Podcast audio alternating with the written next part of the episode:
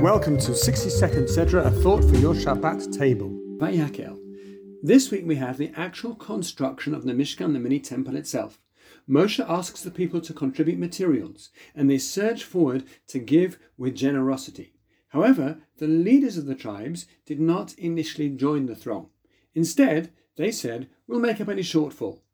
On the surface, generous, but in some respects inadequate, and they're criticized. Because Hashem wasn't simply looking for their donation, but for their participation, not just for their resources, but for their active emotional involvement.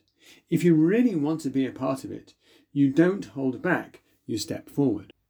At a later opportunity, the Nesiim repair their mistake. But this raises an awkward question. When we say to someone, let me know if you need me, is that good enough? On the basis of this Sedra, I'm not so sure. Have a great Shabbos.